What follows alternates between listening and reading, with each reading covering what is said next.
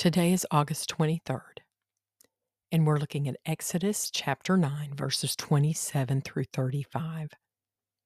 Welcome to When God Whispers.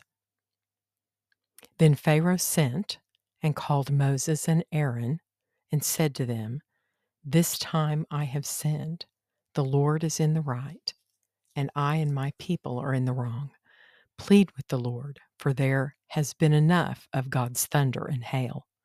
I will let you go, and you shall stay no longer. Moses said to him, As soon as I have gone out of the city, I will stretch out my hands to the Lord.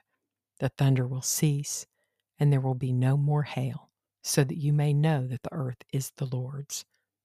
But as for you and your servants, I know that you do not yet fear the Lord God.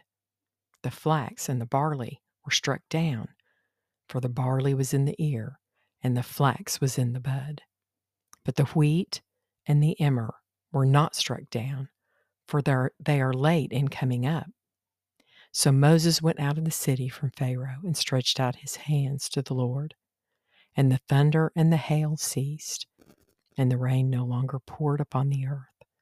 But when Pharaoh saw that the rain and the hail and the thunder had ceased, he sinned yet again and hardened his heart, he and his servants. So the heart of Pharaoh was hardened, and he did not let the people of Israel go, just as the Lord had spoken through Moses. Here we go again. Pharaoh makes a promise and does the exact opposite of what he swears he will do. Have you ever met someone who lies this easily? Do you think Pharaoh intended to change his mind each time he promised to let them go, or do you think he really meant what he said and then changed his mind. As a child, we had someone in our life that my dad said you could tell when they were lying because their mouth was moving. How sad it was that this person lied so easily that when they promised something, you had absolutely no faith in them to follow through. There are many people in the world who are hypocrites. Even as believers, we sometimes struggle to act on our promises. How fortunate we are that we have a God that is not only loving, but always keeps his word. If God says it, you can be sure he will do it. That's the kind of legacy we should leave as his children. When you speak about Jesus and then are unreliable, you are tainting the name of Jesus. Commit to being a person of your word so that people can see the love of Jesus come through you.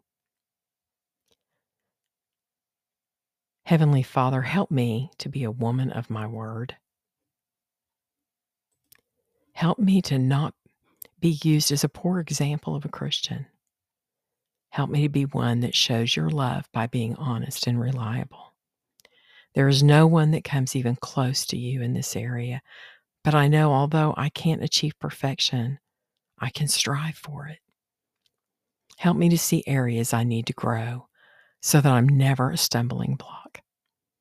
Help me be one like Moses that is committed to follow you and obey you, even if it takes many plagues and years in the wilderness to achieve the plan you have for me. Help me be strong and obedient through my wilderness. I know I'm not capable of being strong or obedient on my own.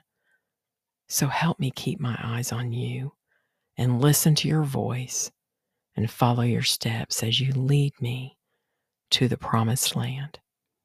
Thank you for loving me when I'm so unlovable and using me when there is nothing good in me outside of you. In Jesus' name, amen.